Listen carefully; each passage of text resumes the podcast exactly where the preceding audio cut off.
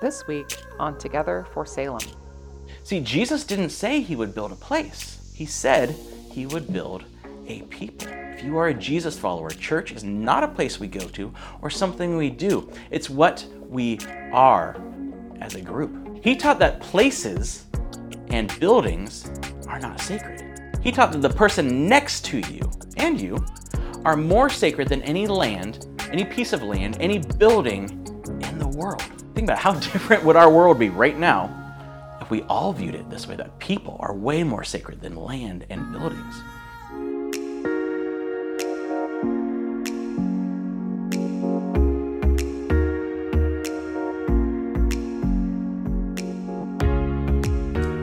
Hi, welcome to another episode of Together for Salem. Hello.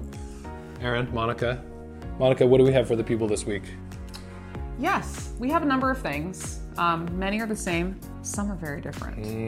Uh, this is part two of what lies ahead, which you're about to hear from our friend John. So we're going to pass it over to him in a minute. No, 30 seconds. Start the countdown. What should we do? This is great because we're going to have one on the time. screen. What should we do if you're new? If you're new, fill out the welcome form.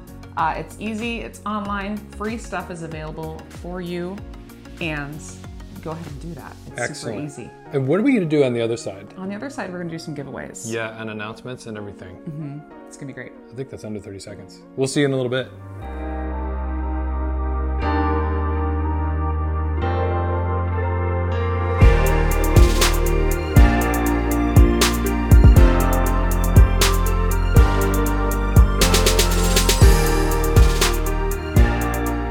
Okay, I have a secret to tell you. I know I'm a pastor and all, but I hate religious stuff. Like, I can't stand it. Like, when um, I get invited to somebody's house, which doesn't happen a lot because of my manners, but they say, Oh, we have a pastor here. Will you pray for our dinner? And I'm always like, No, you do it. I'm, I'm off the clock. Um, or like those precious moments, little figurines and stuff, if you know what those are.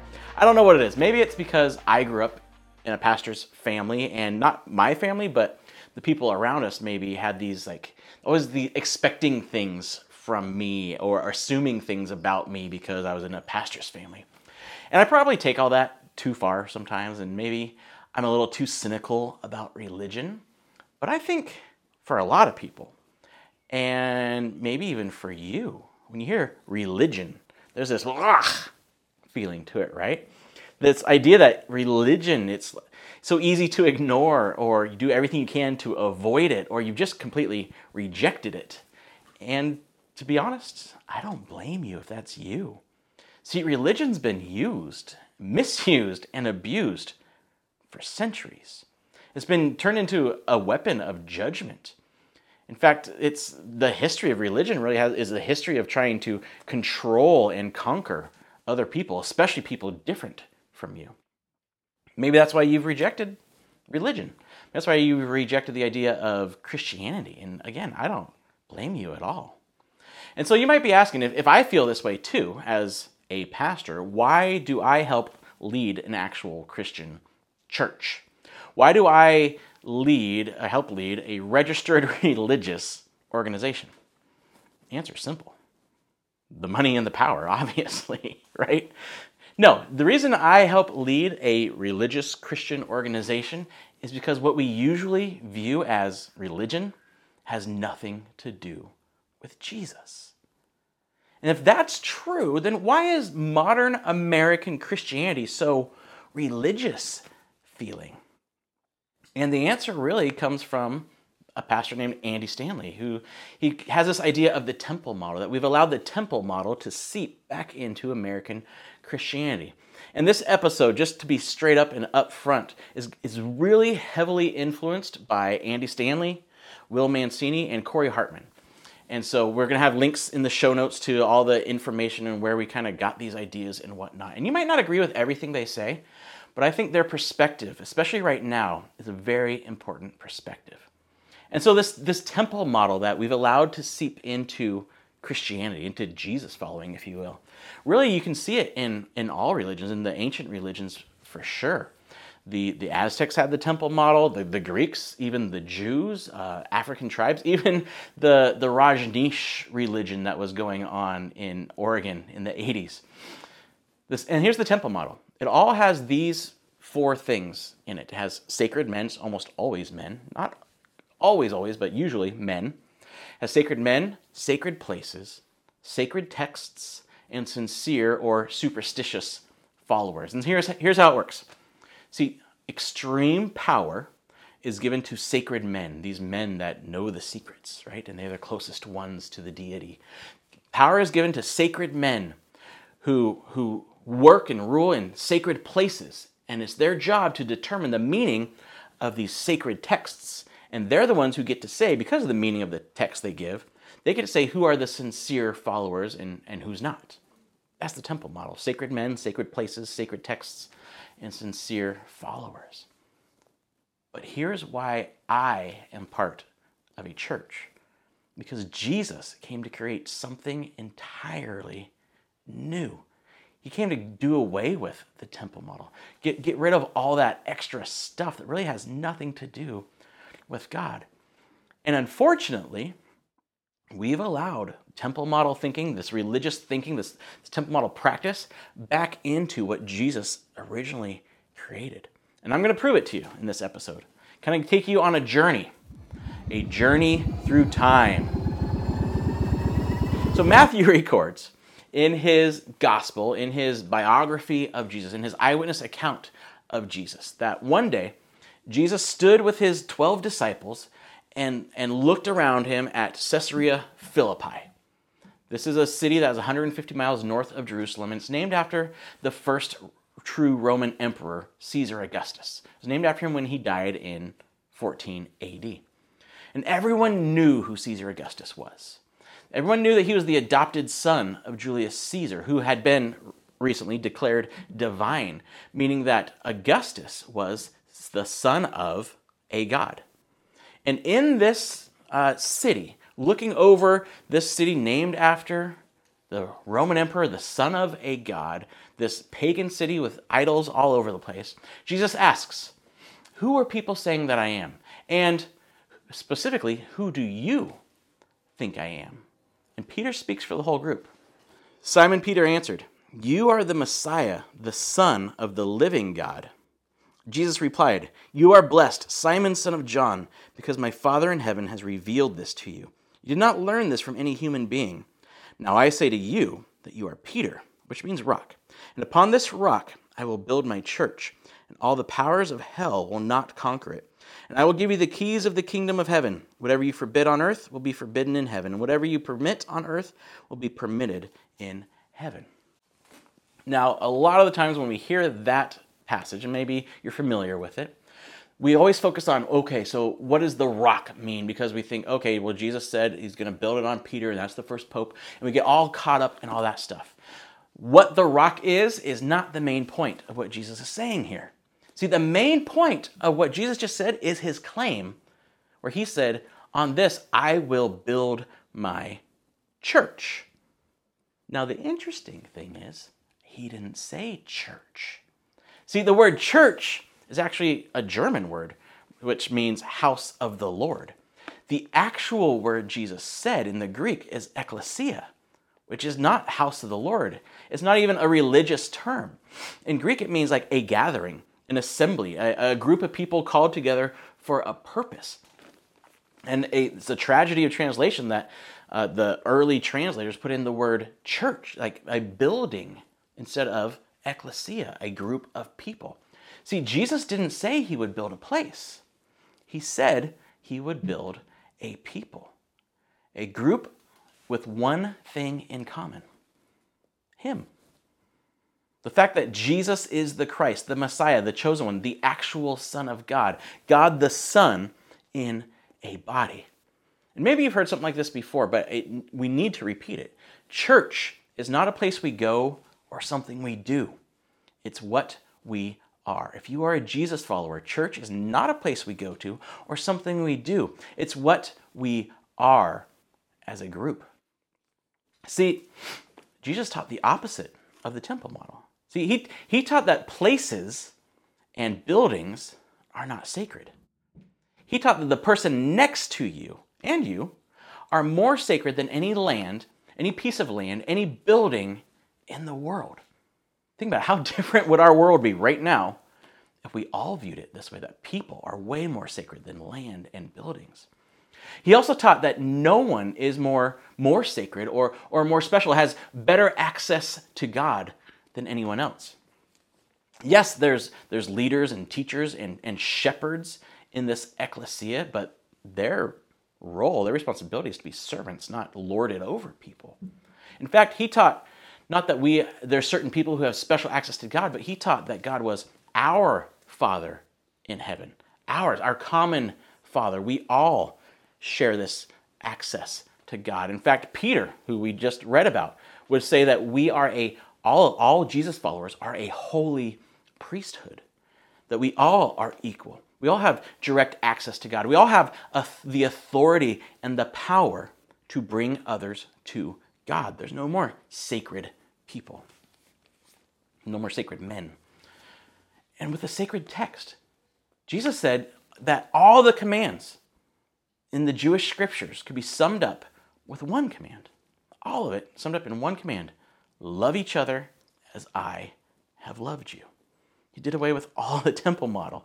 And what Jesus was saying there that I will build my church, my ecclesia, and the gates of hell and death will not stand against it. That must have seemed crazy to these 12 guys just standing there looking at each other, right? In the face of the power of Rome and, and the might of the emperor, that they, these 12 dudes, would become a community, a gathering, a group more powerful than Rome, more powerful than the religion in Jerusalem, more powerful even than death.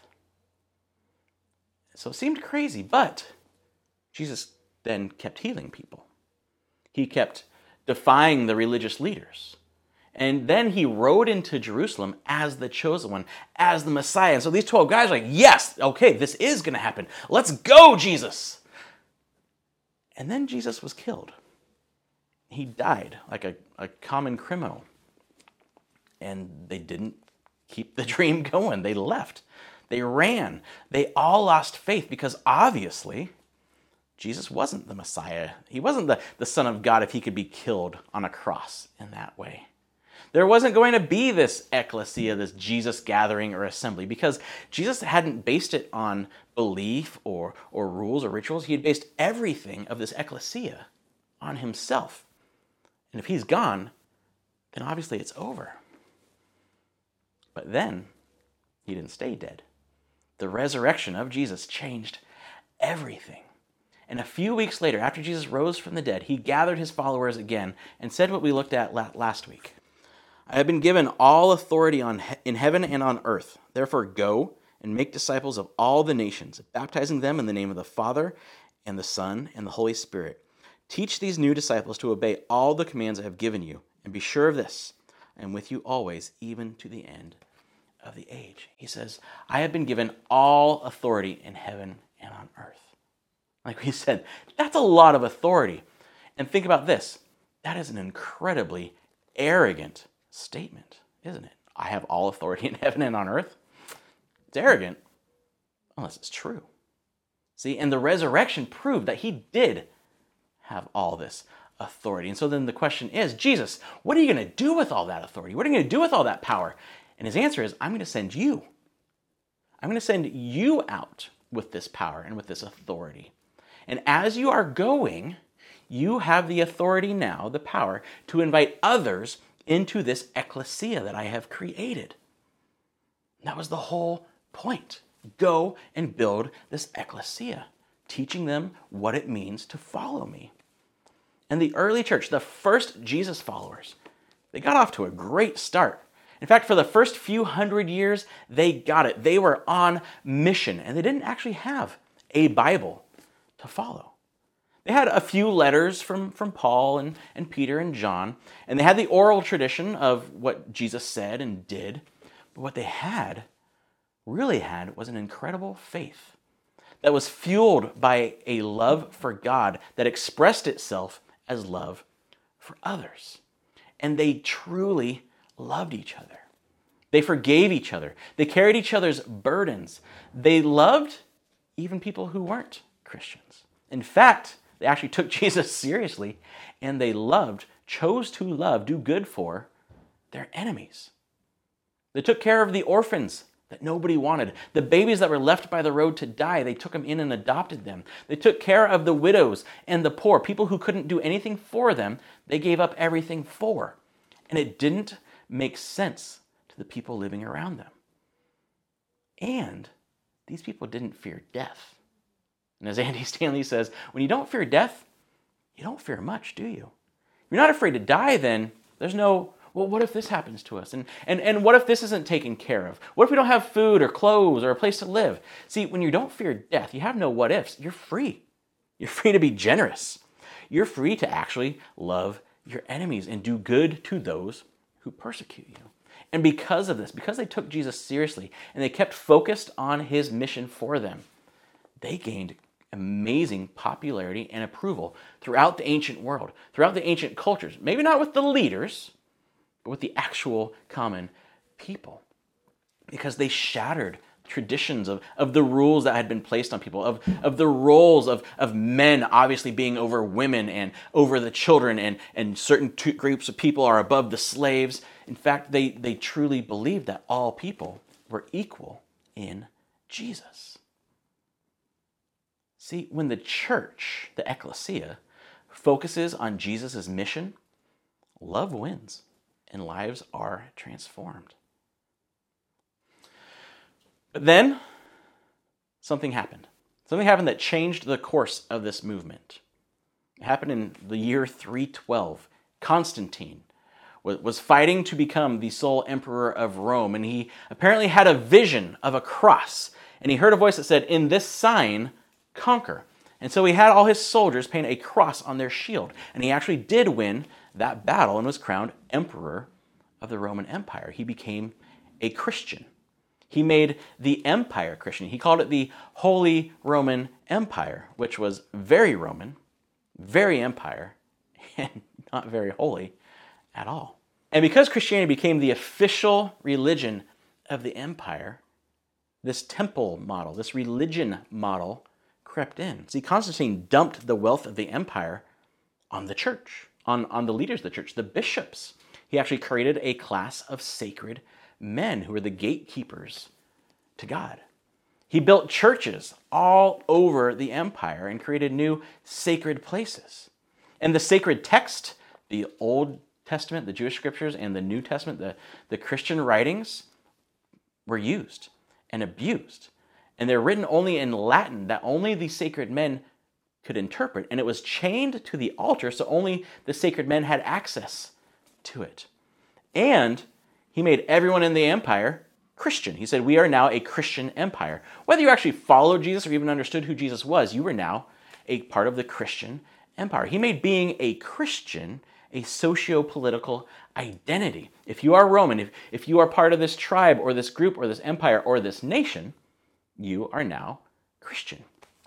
And in fact, he made heresy a crime. He made, he made believing the wrong thing punishable by death. He's, he made claiming right beliefs more important than actual faith expressing itself through love.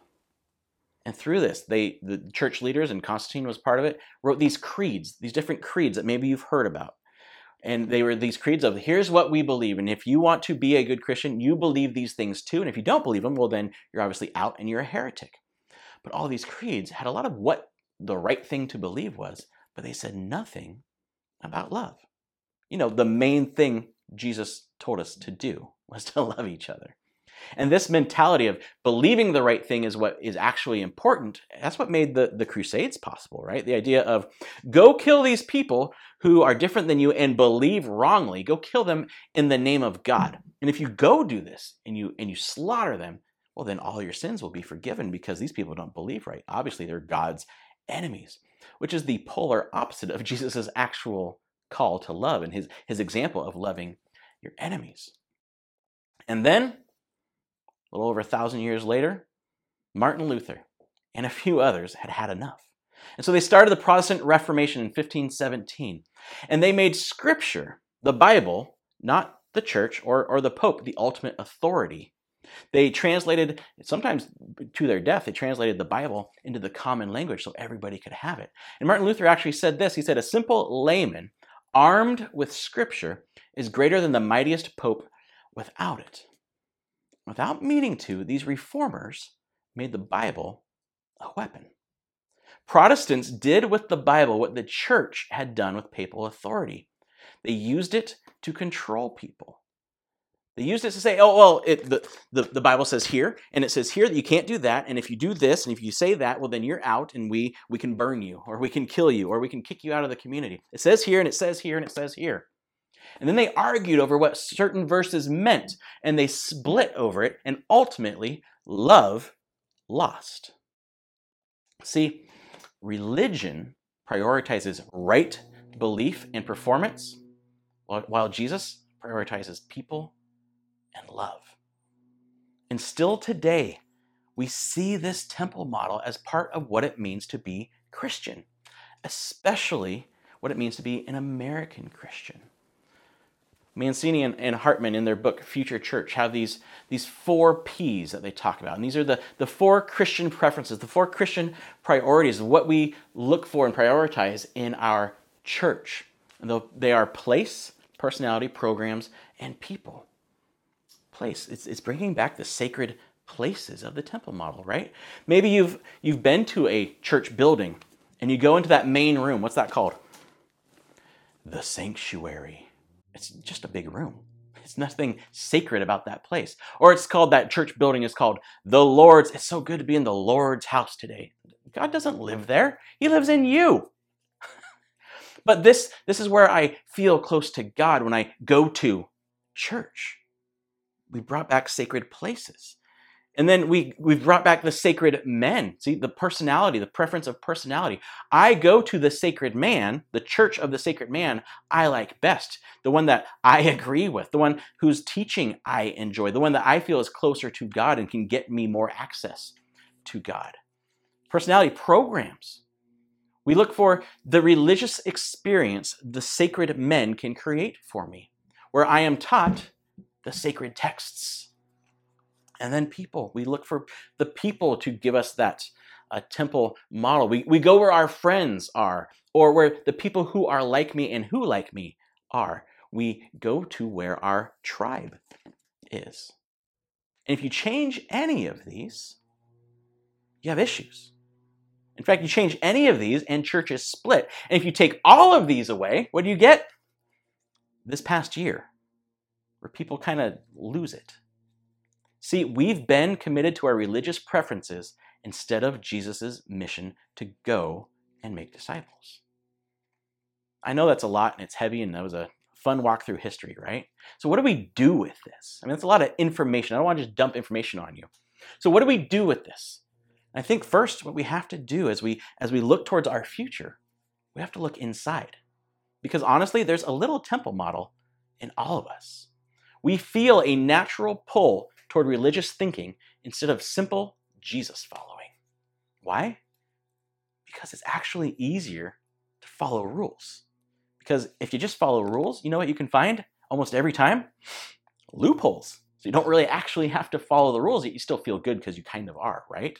You're, you're actually able to measure your spirituality in tangible ways because you go to church. You've, you've marked that box. You serve at the church. You mark that box. And even you give your money to this religious organization. So obviously now you've done the things, you're good with God. And it soothes our pride because we can say, well, I've done these things and they haven't. Like I go every week and they only go once a month. So I'm better than them. I feel better than them now because I'm more spiritual. See, following the rules is much less life changing than truly loving others. It's so much easier. It doesn't actually affect you, especially easier than loving people you don't know, you don't like, and you don't agree with. And so, as we look inside ourselves, I have some what we'll call temple questions for you. And these are pretty, they're challenging for me. They're probably challenging for a lot of all of us. Are you ready? So, do we have some temple model in us? Well, have you ever wondered how close you can get to a particular sin without actually sinning? trying to find the loophole. In this past year, Have you been more passionate about churches cl- being closed or open than, than actually loving someone who thinks differently than you? Or have you ever thought to yourself, somebody harms you or you see them do something wrong, oh, the universe is going to get them back for that. And secretly you say, and I can't wait to see it.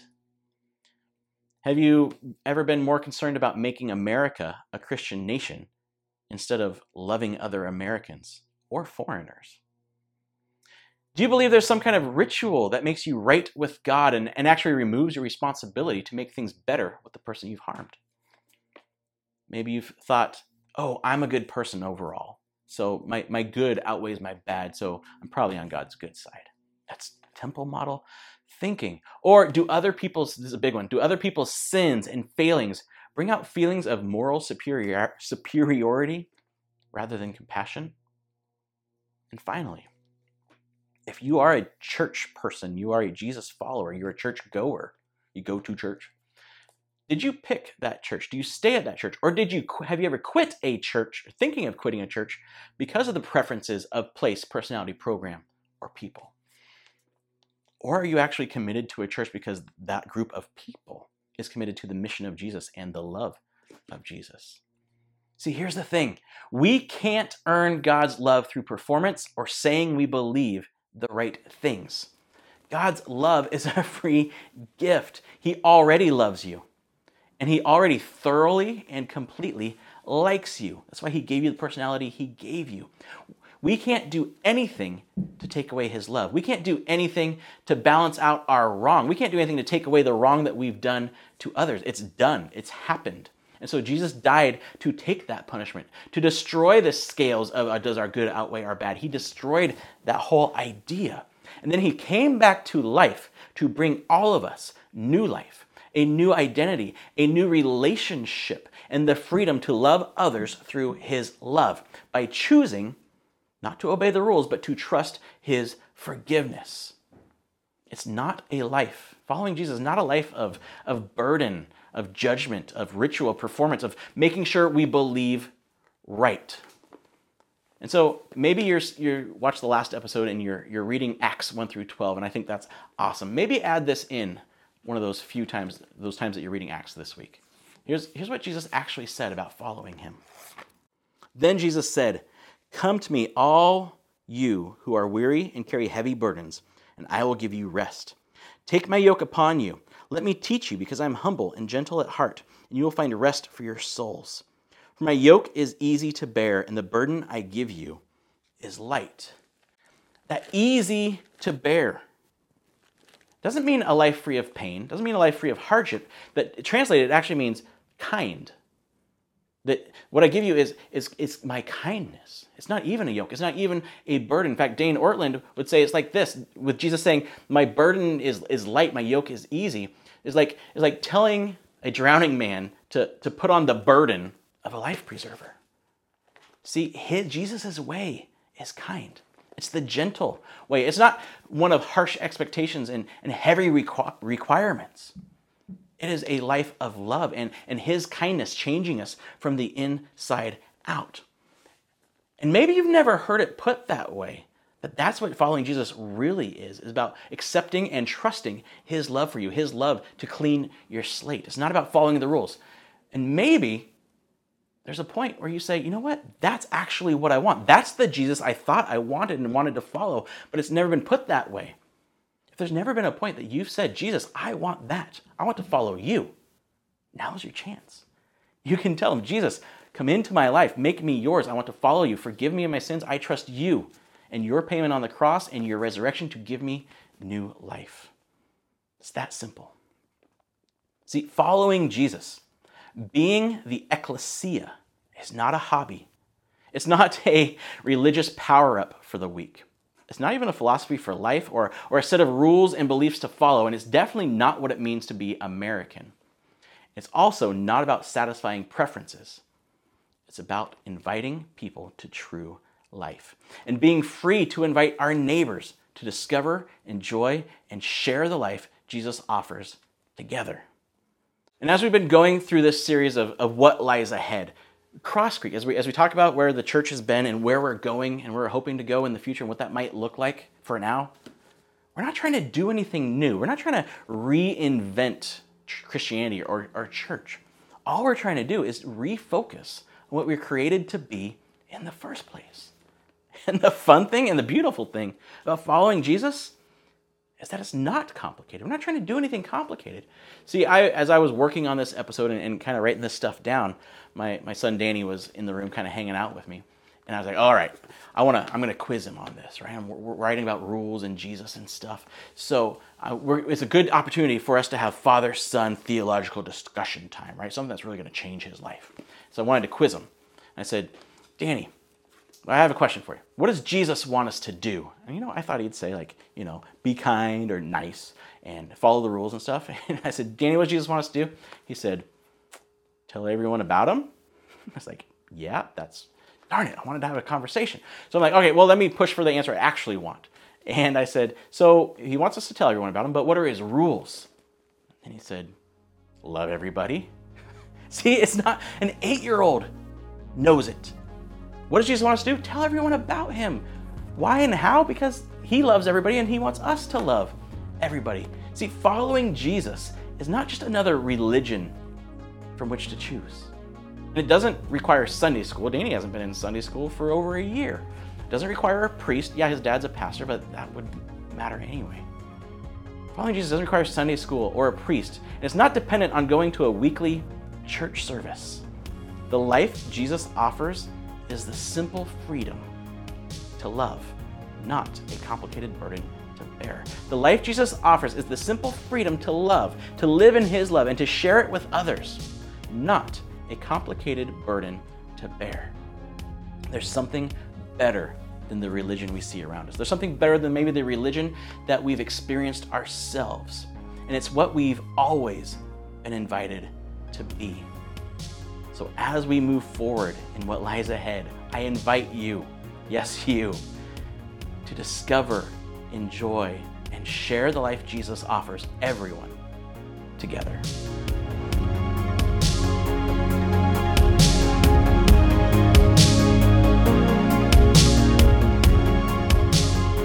Welcome back. That is awesome. We are free to love. That's pretty much it. Burdens. Speaking off. of free, how about this giveaway this week to Shaka Bra? Guess who wins this week? Who? You'll have no idea. Yeah. Because I haven't told anyone yet. Okay. Who'd you pick? Brpst. Karina you have won $25 to Shaka Bra. That's exciting. Place is awesome. And I said mac and cheese last week, but I meant to say mac salad. I have eaten the mac salad. It is bomb. It is. What are we giving it's away this week? style. Oh, it's great. Yep. So check them out. This week we are featuring Tacos del Sur, mm. which is in South Salem. Mm. It's kind of near the pet supply store and Big Five and some other things. You can Google it. Uh, but Josue mm-hmm. threw out there on social media this week that his parents have kind of been struggling since all the lock in, lockdown, shut down, open up, blah, blah, blah. So he threw it out there on, I think, one of the Salem foodie websites mm-hmm. pages. Uh, just a call to action. Like, there's a lot of popular restaurants out there. Hey, try this one. They're a little less active on social media. So we thought, well, somebody texted us and thought this would be a good giveaway, which we always appreciate yeah. your ideas. You can always shoot those over to us via email or messenger. That's awesome. But Tacos del Sur. So we're promoting them because we want to throw some good business their way. We want to throw some tips and some smiles their way, some for Salem love. So, podcasters on YouTube, Facebook, if you're in the Salem area, head down to Taco del Sur and just bless them your week, this week with your business. Because you know what tacos sound like? What? delicious. Okay, yes, they always sound Podcasters, delicious. you know what I'm talking about. yes. Um, so we're gonna give away $25 to Taco Del Sur next week uh, to a random winner, and you can enter on social media or Facebook. Great thing to do is enter to win. Better thing to do is follow their page, Zez, on social medias. Bestest thing. Bestest thing to do. Go eat tacos. Go there. get tacos or nachos or carne asada or sopas or whatever. But go check them out and support some of these smaller businesses, you know, that maybe don't have the, the wide reach. Yeah, give them some give them some love. It's a good idea. Yep. So we're about done here. We want to say thank you if you have given to Crosscreek. We want to say thank you if you filled out the welcome form. We want to say thank you for watching and listening on the podcast. If you've RSVP'd for our weekend party uh, this weekend, it's happening. So it's on Sunday at 4:30. If you're watching this before then, you can still come. There's going to be some Traeger pulled pork. We're going to hear from our very good friend DJ Vincent about some cool things happening at church at the park. There's going to be a little bit of music and just a lot of fun hanging out time. And the Excellent. weather's supposed to be good. You said we can RSVP. RSVP online, but if you You're don't and you just show up, that's okay. But it is nice to have those RSVPs when we're prepping for how much food We we get. Yeah. That and Rose and yeah, stuff. And I wanted to give you a heads up because in June we'll also have two more parties, but the first party in June isn't really, well, it is a party, but it's a service project. We're going to go Right. to Woodmansee Park and we have a couple projects that the city of Salem has uh, needs done. So we're going to go do those things. And everyone is welcome to come down to Woodmansee and we'll have lots of work to do. We'll have fun too. Uh, we'll be safe Yep. and also we'll just bless that park. So June 13th, check social media for the deets as they come as we get closer. But mark your calendars for that one. And also, you have a little bit of time left to thank a teacher in May. I'd be a teacher. I'd be tired. Don't thank him. He's already been Don't thank thanked. me. I've already been thanked. And he's tired. Thank you to the person who thanked us. That was a great surprise. Mm-hmm. Thank a teacher, someone in your life that teaches kids. Mm-hmm. You have a couple weeks left as of right now. Yep, May. We're calling The it clock Thank a is Teacher ticking. Month. So thank a teacher. And then in June we'll have a new for Salem opportunity. That's right. But that's it from us. June, you want to do something in June. I'm Yep. to keep just dr- hitting this drum with this stupid June. You June love joke. the June thing. I like the June you want to do something. You do. This has been um, put out by Crosscreek Community Church. We are 501c3 in right. Salem. Uh, we meet in person on site a couple times a month and weekly if you're in a Connect group, Mm-hmm. and always online, on demand, podcasts, and YouTube. So thanks for watching. Yeah. Enjoy these questions. Yeah. And we're done. That's it. Episode 60. See you at the party or soon. Yep. Bye. Bye.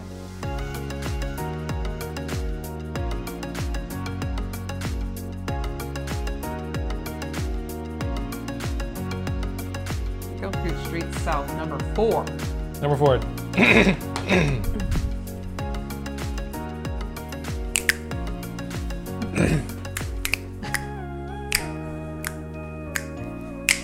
Oh, we did it. Nice. All right. because of this, because Christianity went from this this small group of of um, what's the word? Oh well, and because of Christianity becoming this this uh,